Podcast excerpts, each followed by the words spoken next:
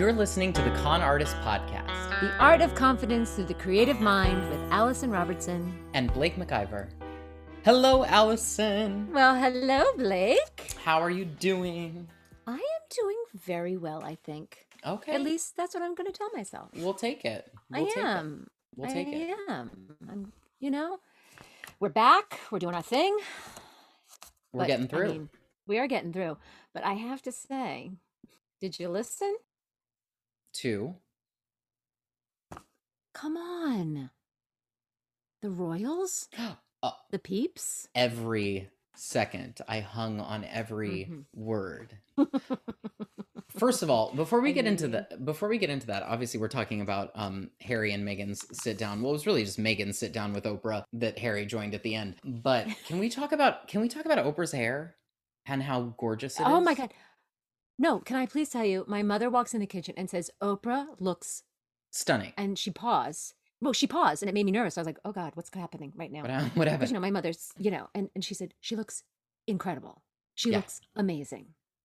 I mean, she really, well, she it just gets better and better. it makes me yearn for her to like find an acting project that she's excited about again because like how phenomenal would it be to now see Oprah do take on another like big movie, you know? Yeah. Because she doesn't She's have the gotta pressure to- of the like day to day show, yeah. you know? She's so got to be itching to do something like that. because I miss it. Anyway, that had nothing to do with the interview, just my love of I Oprah. know. I well, you know us. This whole this whole show loves Oprah. I mean, our producer's going to chime in in a second because we quote Oprah daily, All the time. Billy mm-hmm. Eichner tweeted during the interview there was a time when you could watch Rosie O'Donnell at three and Oprah at four, and why can't we go back to that time? Why can't we? Oh, when we used to watch shows at a certain time, remember that? Well, yeah, we couldn't. We didn't have DVR. We didn't know what that oh was. oh my God, I bet the kids would have no idea what we're talking about. You know, and even before our time, there was a lot. there was such a thing as live television. Yes, you could. Oh my God, you had to watch it in real time. what the hell? But yes, so right, let's talk about the Royals for just this interview, like, I mean, and Harry. okay, so you know, we talk on this podcast a lot about Mhm. perception, and you know, we talk a lot about what you put out into the world versus what comes back Mhm. at you as an artist as a you know quasi celebrity or as an actual celebrity you know we've talked to a lot of guests that have had a little bit of fame then a lot of fame then you know Mhm. we've we we have this conversation over and over again Mhm. and what what was shocking to me and validating which is not the the the word that you would think i would use about this interview is basically what i thought is what i think is now the truth like what i what i what i imagine Yes, I, I understand what you're saying. It, it's you weren't sure what to feel. You had an inkling. You thought maybe what it is, but now you're like, oh, I absolutely know what the truth is. And and I, I know sometimes that's dangerous to take one person's word Yeah. as truth. Right. But there was something about the interview that made you say, oh, she has nothing to lose. They have nothing to lose to tell a falsehood why would they or lie an embellished truth. Like, why would they do this other than, hey, we're just going to stop this ball from rolling any further? Yes. Well, and as someone as someone who is not as brave as Meghan Markle, um, I will say that there are members of my family that are close Mhm. to members of the Uh-huh, royal uh-huh. family, and that is all I am willing to say, Oprah.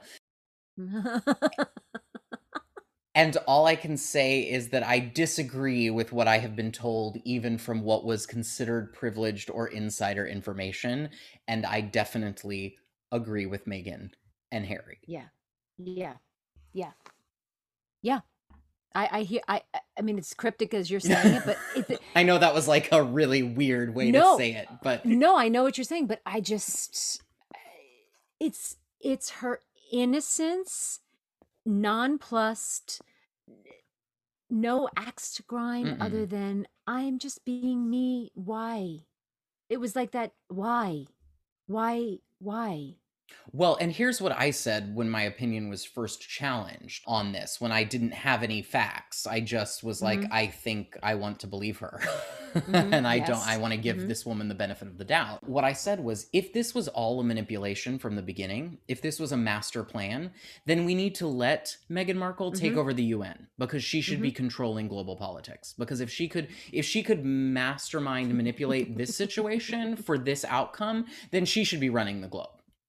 Like Yeah, no questions I, asked. I think that's a I think that's a really brilliant way to put this because when people can do stuff like this, then then you're absolutely right. If they can manipulate this situation, then they should be thinking about them on a global level. It's sort of like when hackers do stupid things like, you know, take over something like your bank card. I'm like, okay, if you can do this to me three times in six months, let's think about you doing something for the good of the world Exactly. instead of hacking my B of A account. But I agree with you. If she's this way, then let's let's put her in charge of something bigger. Right. But at the very least, I'm glad her story was told, which is actually a perfect segue on this. We're we are recording this podcast on International Women's Day, and we are, Right. as you as you all know, our listeners, we are all about female empowerment here on the Con kidding? Artist podcast.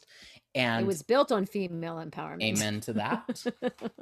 And so, our guest today, I'm very excited to talk to because uh, we have a very strong female, a very strong young female that is making Mm. all kinds of moves in Hollywood right now. And it's really exciting to talk to her. She has already accomplished so much in such a short amount of time. And so, let's just not wait anymore. Let's bring her in. We are so excited today on the Con Artist podcast about our guest. And uh, with no further waiting, we want to bring in a fantastically gifted writer and actress and multi hyphenate artist that we are so excited to talk to today. And also, a Fulbright scholar, uh, which we'll get into. The phenomenal Camille Corbett. Welcome, Camille. Thank you for being here. Thank you so much for having me. I appreciate you guys having me on this podcast. It's pretty dope. we are we are so excited uh, Yeah, that you're here and to talk to you and and get into all of the things that you've already accomplished in your career which is incredibly impressive and inspiring and we want to talk about that and we want to talk about the future and all of the things going on in your world so we kind of do things a little bit backwards here on the con artist podcast Wait, hold on, But- hold on. Before before you tell her, before you tell her, before you tell her anything, Mhm. seriously, Camille, Blake and I were texting today, and he was like, "No, seriously, we were going back and forth about it. How exciting and how we were going to talk what, what we were going to talk to you about.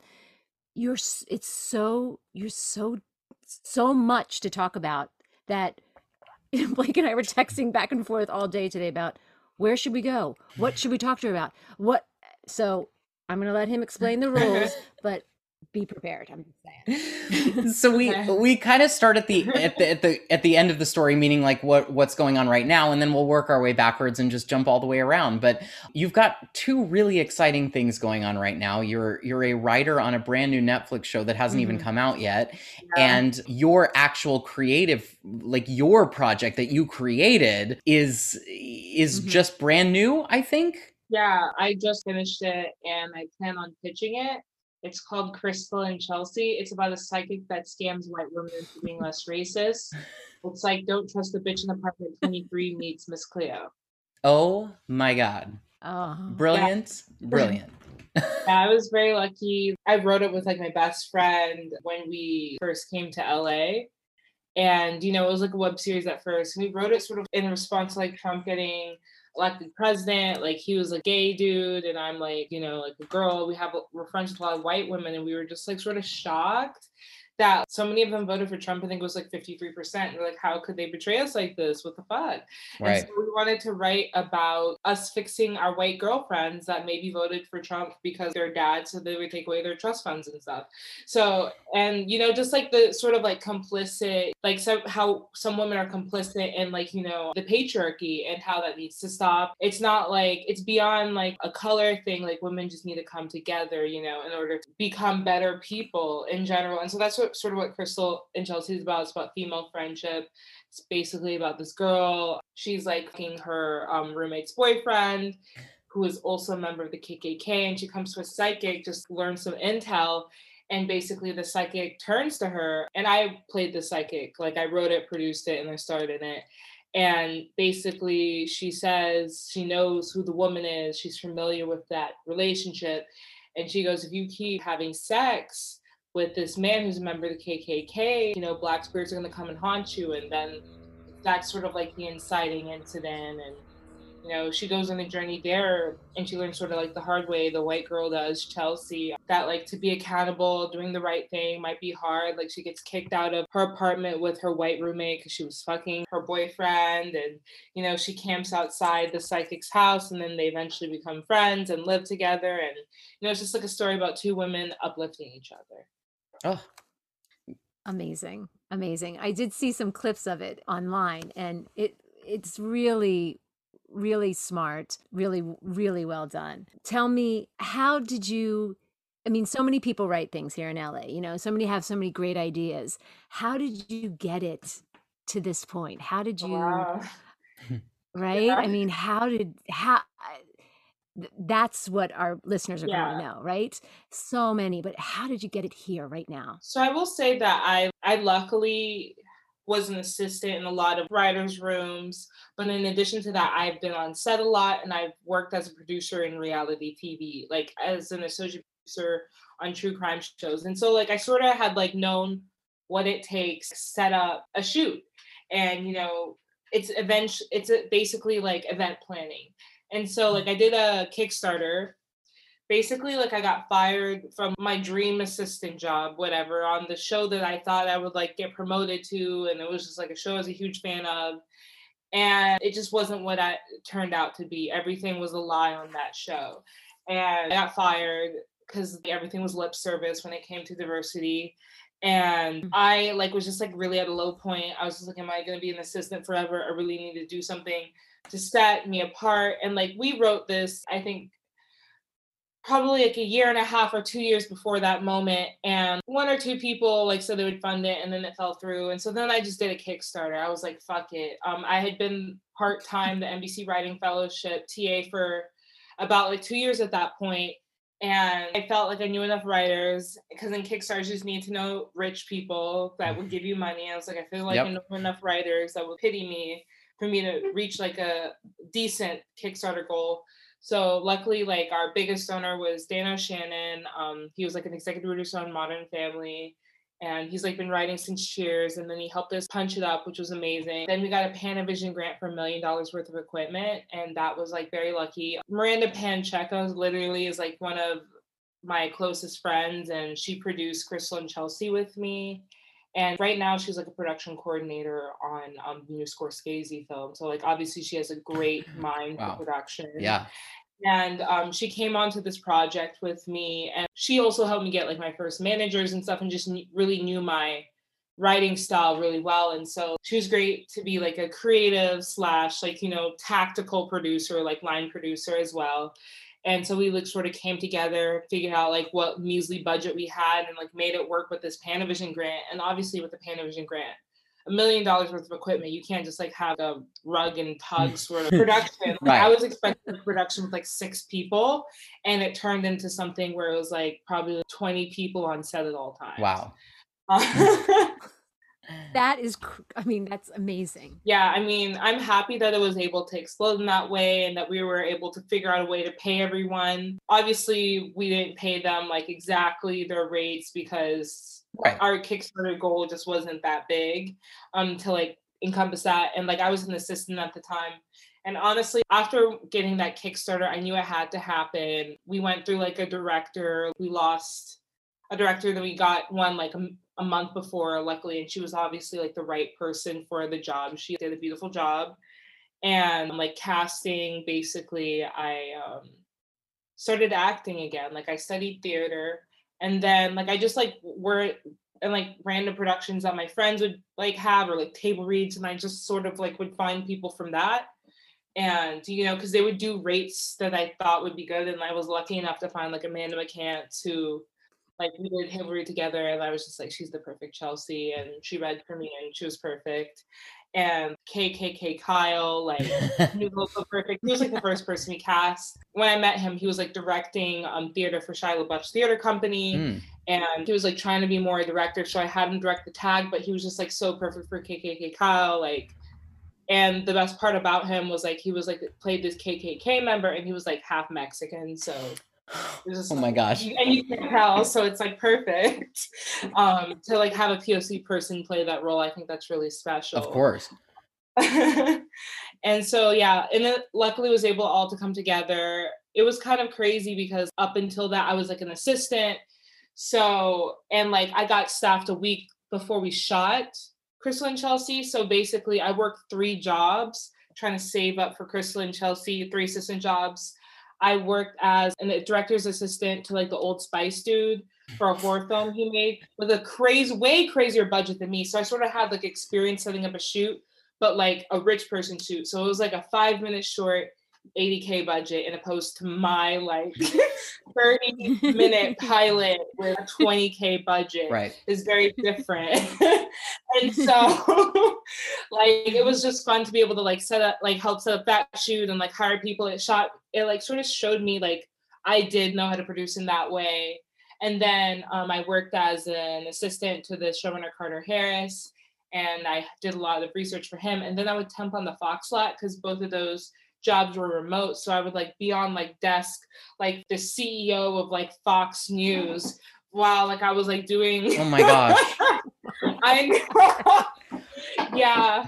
But it was funny. I sent him the kickstarter but he didn't accept Um, why not?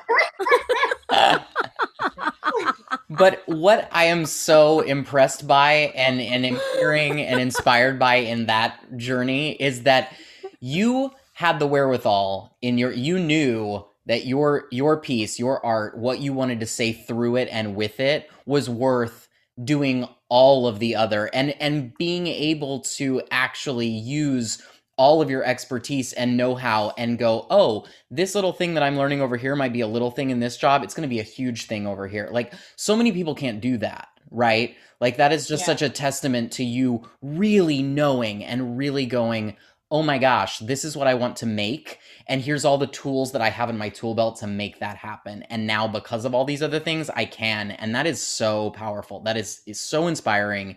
And so it, you are to be commended because that is that is really mm. incredible.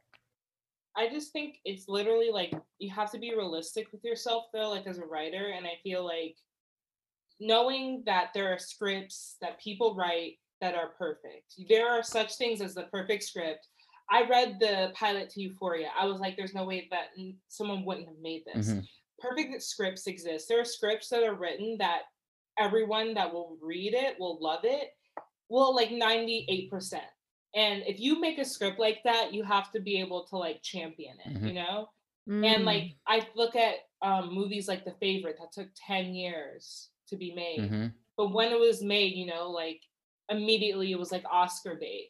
And I feel like if you really know that you have like a 98% script, like a script that most people are going to like, that you should always advocate for it. Because, like, maybe not now, you know, like when I first wrote it, I thought it'd be too risque. Now it's so timely. Yeah. You know, I literally thought it would like white Hollywood execs would be like, now they're like salivating. So it's just like, just write what you want and then keep advocating for it if you've made it perfect. You know, if you've put in the work and made it that irrefutable script, mm. that it is very possible for that to happen, then yeah, you should definitely advocate for it.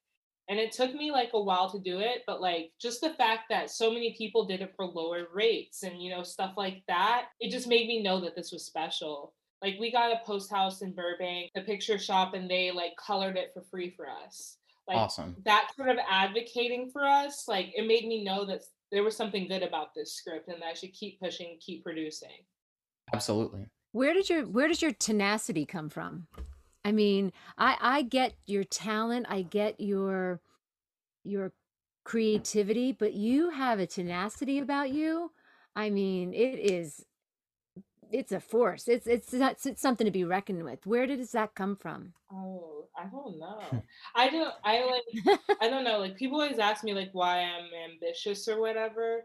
I don't know because like my parents definitely didn't like encourage me to be the best person I could be or whatever. But I will say I don't know. Like I just the moment like I read something like a book and I saw like how it could affect people because like I sort of had like a rough childhood and like books were like very my safe place and like I saw like if you're a great writer you could really make a safe place for people. You could really like allow people to submerge in your world and it just be this incredible place they can explore and so I always wanted to do that. And I've always been passionate about doing that.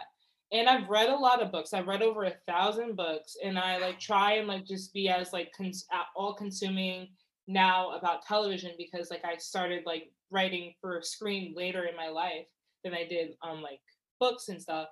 So I you know like i just want to make sure I, I i just know that like when i look at other writers that they just haven't put in the same work as me they haven't read those a thousand books they haven't done that and i just feel like a real ownership over my craft that mm. makes me sort of aggressive. It's like prove that you've done as much as me, so absolutely. or let me fucking speak. I don't. you know? And it's and and that's not aggressive. That is that is that is that's a researcher. That is researched. That is that is yeah. you you you walk into the room with that, and that's powerful and and wonderful. It's it's a mastery. It's a and mastery. also it's it's having mastery with your do, with this project. Right? Like you were ready to have a conversation that Hollywood was not ready to have yet. You were ready years before, right? Yeah. And you trusted that.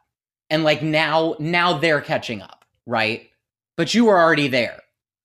Exactly. And I don't trust like execs because they all come from the same place. Yeah they all come from the valley. like, are you gonna trust people from the valley, like to make taste, be tastemakers? When you realize that, it's like no. You way. can't. And I come from the valley, and I'm here to say you're absolutely right. I'm from like Atlanta, like the suburbs. It's basically like you know the Sherman Oaks of Atlanta. Uh-huh. like those people can't decide those people don't get to decide what's cool for me. Like, right? I can't imagine. They wear Nike shorts every day. Right. Like, I can't. no, it's very, it's very true. Oh okay, so gosh. so now jump us back, to, jump us back to the beginning. When did you know that? I guess now, well, I was gonna ask you when did you know you wanted to write for TV or for film, but I kind of now I'm now I'm curious. When did you know that you wanted to write? Period uh, when I knew I wanted to write period, I was like 10 probably. And like I wrote like some short story about pretending to be a pencil and I sent it to like my family and they really thought it was funny and I was just like, you know, maybe I have something there. And I just like tried to write, be a writer ever since, like literally. I would like write all the time. Like at first it was really sporadic. It took me a while not to learn to write emotionally. Like basically all my childhood I wrote emotionally. And I was first published when I was 15. And then basically when I went to college, I was like I was going to go into politics or whatever and um, I studied political science at first. And I just couldn't vibe with it. I didn't want to like fight people over basic like I like it's just like basic knowledge. Yeah. Like Republicans literally like refuse basic knowledge. Right. It's insane. It's insane. Yes. And so I just wanted to like, you know, like create and be happy. I always knew I wanted to be a writer, but I thought it'd be like a novelist part-time. But when I found out how much TV writers made and I could write consistently, creatively, it's the only job we can write consistently and creatively mm-hmm. and make good money. I was like, okay, I'm gonna find a way to do that. Like obviously my film professors didn't think that I could or whatever like i sort of was like i'll do it. But yeah i just was like i'm gonna do this. And then like i when i after my fulbright after i graduated college like my fulbright senior i mean thesis or whatever my personal statement i said that like i wanted to go there because i went to turkey to like talk more about like middle eastern people in the media because at that time like it was like i saw black people i saw white people mm-hmm and unfortunately i saw a lot of bad representations of latino people but latinx people yeah.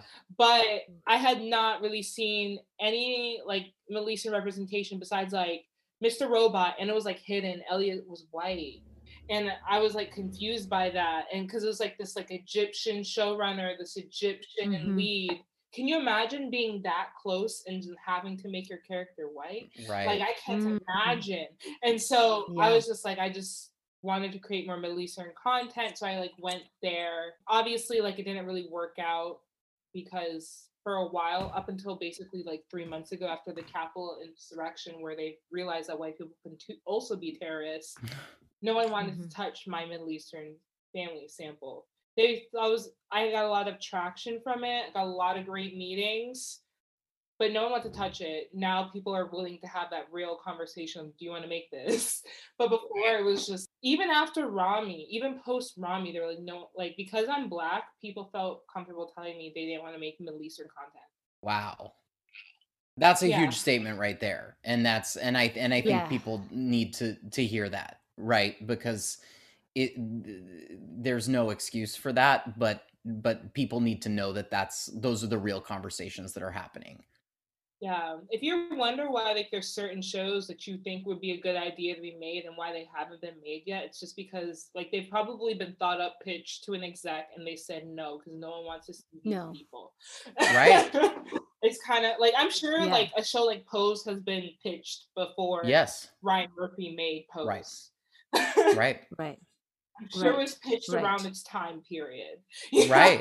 Well, and it's so interesting because to, that this this tie-in with Middle Eastern culture because literally last week on the podcast we had on Jackie Cox from season 12 of RuPaul's Drag Race who was the first Persian wow. queen on mm-hmm. RuPaul's Drag Race and and was very much bullied uh, throughout social media for a representation of drag in a hijab when uh, Darius does not identify as Muslim um, but was representing his own culture. So somehow that was not valid. Are they like a Christian Persian? It was, it was a yeah. lot of it was a lot of Christian eh, Middle Eastern people and a lot of uh, sadly uh, quite a few Muslim Middle Eastern people, and then other just other people trying to to to cash in on it. But you know, it was an intersectional conversation that was you know people people think that it just that things like that are just cut and dry right? That it's just like you're either racist or you're mm-hmm. not. You're either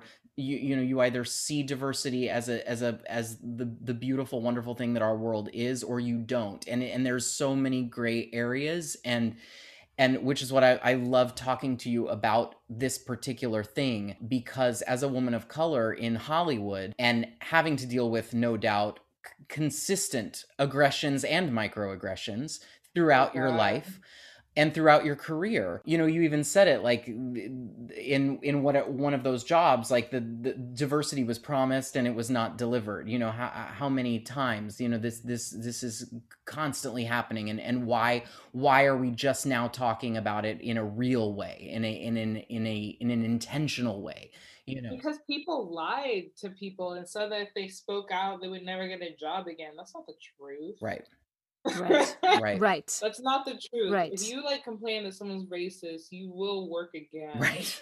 That's people right. will want to work with you again. It's just like a myth. Right. It's like that one like girl in Friends, the writer's assistant, she was black and the Friends staff was racist, sexist. And she reported them and then they made this whole new law where like what you say in a writer's room is technically still works or doesn't matter and you can't like technically like be offensive to people and so now people sort of use that as a president but like here here we see like black writers getting like fired and then because he said like the n word i can't remember it was like a prominent like journalist he said the n word and then he was like and then he got fired but he was like how can i get fired for saying the n word when i'm the only n word in the room okay. Yeah, exactly. Yeah. It's like he should be. So it's like it's so unequal. Like white people can basically get away with whatever, but black people or like people of color just generally can't when it comes to these like rules that are always moving. Right. When it comes to freedom no, of speech. I think it's amazing the conversation that you're able to have, the conversation of how how strong and how the changes that you're making right? The the impact. I mean, how old how old are you? I'm 26 yeah. I mean it's it's quite um, impressive and much needed. And i and i want our listeners to hear that. I mean i'm not i'm saying that because uh, i mean i'm 50 and wow you when good. i when i when I hear you, thank you. When I hear you, when when I hear you talking, I think like, yeah, yeah, yeah, and it's it makes me a little speechless because we weren't talking this way at 26. No. I wasn't talking this way at 26. I wasn't either. Right? No one, no one was having these conversations. That no matter what color you were, no one was having this conversation, and especially as a woman. I uh-huh. mean, so the fact that you're able to say bullshit, fuck off, not doing it.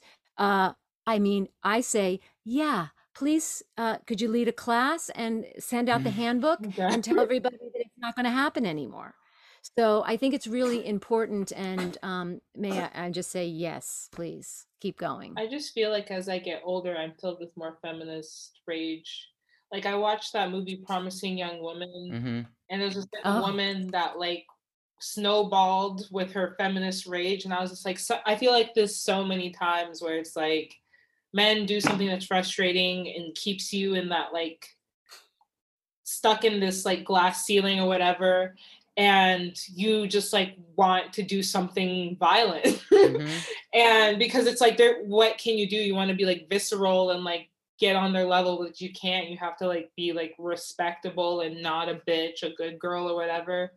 And so for me i just feel like i feel like my feminist rage has been snowballed like that woman in promising young woman just because like i feel like writing is something that's just like men, just feel such ownership over it. Like they're just like always such assumed like you read like a woman a room of one's own by virginia woolf and she talks about like you look at a man and like how they just like suck his dick for everything, just for breathing, and he's a writer. And it's just like not the same as a woman. You just constantly have to fight. Like I've had like female friends tell me that men are better writers than women. I'm just like, how is that even a gender thing? how indeed? How do you mm-hmm. even make that determination? Yes, yes. Sit in the chair. well, yeah. and yeah, well, that's that. I mean, that's something we talk about here on the show about you know the imposter syndrome, and that's something that was coined as for for women. I mean, that was it was brought up as a as a syndrome for women uh, because they doubt their own accomplishments, they doubt their own achievements, and it's just not a correct way of thinking. We can all have insecurities or think, "Oh, do I deserve to be here?" But we should never doubt it because of our gender or um, the color of our skin ever, right? Yeah. Never. That's so real. sorry, Blake. No, it's uh, it's I I just love that we're having this conversation. I our listeners will be hearing it a, a little bit later, but we're actually having this conversation on International Women's Day, and wow. which is awesome. Yes. And we are a we are, we are obviously a half woman podcast, uh, but also a, a female produced podcast, and which brings me yeah. great joy. And um, it's it's wonderful to to highlight these stories because, like you were saying, you know, there there is the, there is that like uh, very spoken and then sometimes even darkly unspoken gender yeah. bias, right? Definitely. That I've never had to face you know and I, and I think mm, you know I, mm. a lot of times when we come into conversations about any sort of you know inherent bias there was a time in my life where I just thought oh well I'm gay so you know I've had to deal with blah blah blah blah blah. No honey you're a white gay man. You have not had to deal with anything. Like like really like like I like look at yourself. Mm-mm. no. No sir. Like that is not the same you know and but i feel like a lot of a, a, lot of people in positions of privilege and positions of power that think they have like that mm-hmm. one thing that's like oh well i had to, to put up with that one thing that one time like suddenly it makes you no thank you I, I, exactly yeah i feel like though like definitely there's like a moment of like relation though as well like um i'm from the south mm-hmm. and I found in my high school's GSA, and yeah, I mean, it was like, I feel like there are certain places where it is really rough to be gay. Also in Turkey, right? That was really rough to be gay. And I'm Jamaican, and I'm pretty sure they like hunt gay people. It's not good there. it's it's yeah. really not good there. yeah. so there are places where it's like, oh God, maybe it's just as bad to be gay as a woman. In so certain extreme cases, yes. I'm I was specifically talking about my personal experience yeah, not, that is not not, not comparable. Not in California. Yeah, no, definitely. Not in the Not valley. in the valley. the valley. Again, the poor valley. Taking it down, taking it down. the valley is the safe Exactly. Exactly.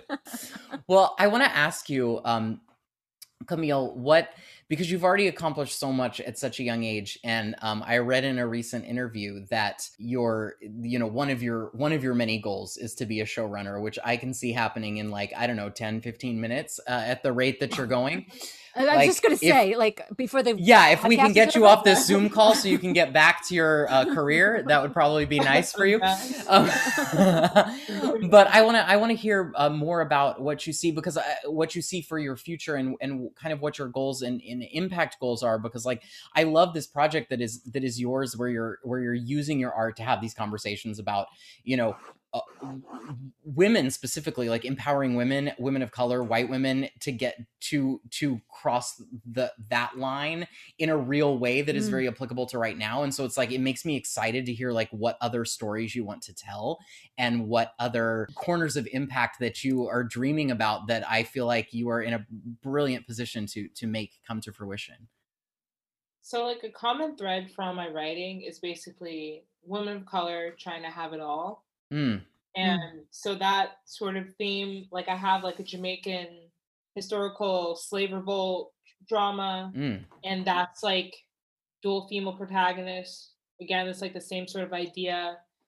It's about like the biggest Jamaican slave revolt in history, and they come together and they they're just these sisters with two dueling beliefs like when it comes to white people basically the pilot is called like fighting the white hand that feeds you mm. and it's like one like she just sort of like wants to just like get along with the master make him like her because he sort of has like a relationship with him and just sort of get by but after just like too many disrespects that he's done how like moments of disrespect that he's done she's just like over it she leaves him and then she's sort of like trying to figure out how to you know really like come into her own how can she like really have that freedom that she wants? Because she thought she could get the freedom by just laying low doing whatever he wants and then eventually he would free her.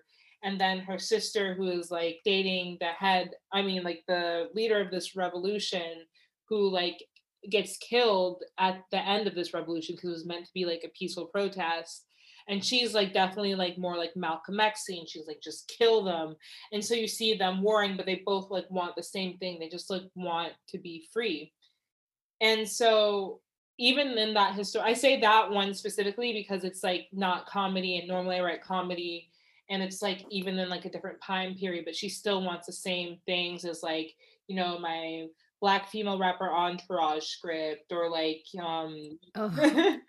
or like you know my basketball like you know it's like ballers meet scandal idea mm. or like script. Or like my um you know i have like a horror script. And like i'll have like a lot of like homoerotic themes too because i'm bisexual. So i'll like my feature script is like um you know i have two features. One is basically belle knox meets was it called again? 500 days of summer. So it's like about a girl that's like paying for college through doing porn and then this like virginal boy falls in love with her but he doesn't like really protect her from like toxic ma- male masculinity mm. when like it gets found out in school that's her occupation and she's i like the idea like there's no such thing as like a fairy tale. You know like men aren't there to protect you. They're often very cruel. You you just need to protect yourself and other women and you know that sort of thing.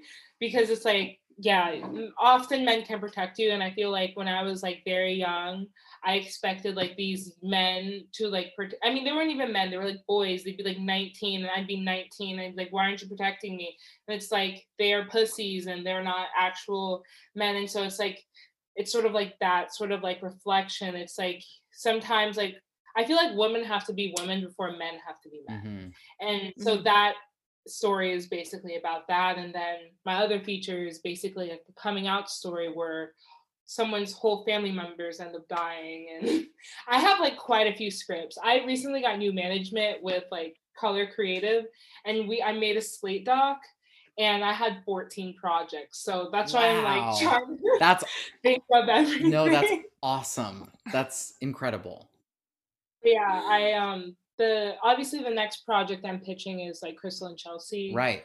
and that's like and i'm Mhm. currently working on an animated project right now and i just found that we got like a really exciting um, musical attachment that i can't say because like nothing's been finalized Of course. but she's like definitely one of my heroes Yay. and for like um a 90s hip Yay, hop that's awesome. project Awesome. and i like made the music for it Ah, that's so exciting. well, we Oh, will keep great. we will keep on the lookout for all of that to come. yeah and then i'm also an That's actor great. which is always interesting in itself and i do like a bunch of random projects all the time I we both we both know that journey fairly well. so well, so well. yeah, you being know. a writer actor is weird. Like I had like this weird commercial audition where I had to like make myself fall on camera. And then I had to go do a general with stars like five minutes after, and I was like, "Hello." what is my day? What is my day? What is my life? What is this business? Like, who am I? Who am I? what do I really want here? yeah. it was definitely like one of those moments. of course.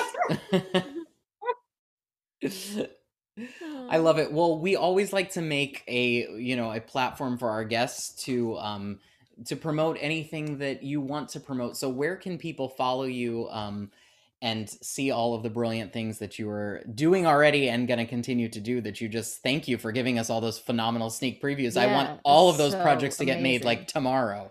Yeah. I mean, me too. I would love that. you have already you have already sold tickets or subscriptions to the streaming service that I need to watch it on or whatever. Like I'm sold. Absolutely. Yeah, um, hopefully. Um, they can find me at the Witty Girl. Um, and that's basically across all platforms. It's like the Witty Girl. And if you want to delve into the inner workings of my mind, you can find me on TikTok at the Witty Girl 94. Awesome. Awesome. Well, Camille, we thank you so much for uh, sharing with us and being on our podcast. It was just a, it's such a delight to get to know you, and and we're so inspired by what you're saying and what you're doing and your talent. And um, we just, it's just exciting to have someone that's like clearly a star on the rise. So congratulations to you, and we are Yeah. Very Very excited. kind of you.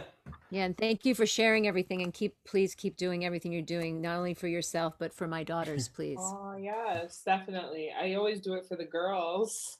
I appreciate it. wow.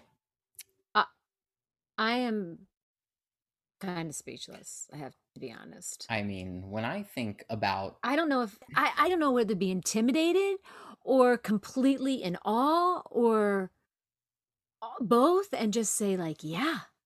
Like she's she's impressive. gonna do extraordinary things and is not Yeah. afraid and that's really exciting She speaks three languages. and is a fulbright scholar like this is a woman who knows the world Yeah, I was gonna say she's like making waves, like, but she's not making waves. She's building like foundations that women will stand on, and men will be grateful that she built it in the long run. indeed indeed right? i can't wait to see where she Wow. goes next Me neither. Twenty six. Wow, it's incredible Yeah, that was awesome.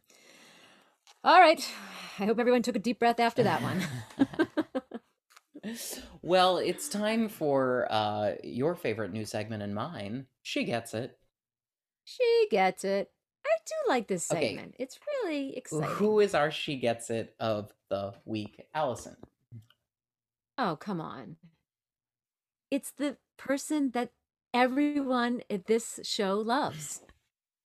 Oprah Winfrey. it's oprah it's oprah it has to be yeah we started the You get a car and you get a car and you get a car. We Come started the show talking about it. I mean, didn't it really make you miss her being on television like constantly? I get happy every time I see Yeah. her. no matter what she's talking about, even when she's upset, I'm happy Yeah. that I see her. Yeah, it's a real, it's I a just know the gift. world's going to be better, right? Yeah, she is. I know it's going to be okay. She has a rare gift, and um, uh, yeah, we don't even need to explain to the listeners why she gets it. You know why she gets it. She clearly gets it, Yeah. and she's gotten it for many, many years. Decades. Decades. So she gets it. She gets it. All right. This is good. All right, now it's time for a little bit of trivia. We're going back to trivia this week because we talked about Meghan Markle at the beginning of the episode, and we've got a trivia question about Meghan. Mhm. What was her first television appearance? Doom, doom, doom. Do you know? If you don't know, you can find it out on Patreon. All right, well, to our fearless listeners, uh, we are going to be taking a short spring break. Um, don't worry, we're not going anywhere. It's not exciting. we're regrouping to be able to bring you more brilliant content. Mm-hmm. And some exciting new guests. Very exciting new guests. And um, we will be back on April 7th. So we thank you for listening and supporting. If you are loving the Con Artist podcast, we would so appreciate you writing us a five star review on Apple. That would be lovely. Please do it. Or you can also find us on Patreon and support us there. That's uh, patreon.com slash the con artist podcast and you can find us across social media so that you don't miss a thing Facebook and Instagram is at the Con Artist Pod. We thank you for listening and supporting, and we are excited to bring you brand new things. Bye. Bye.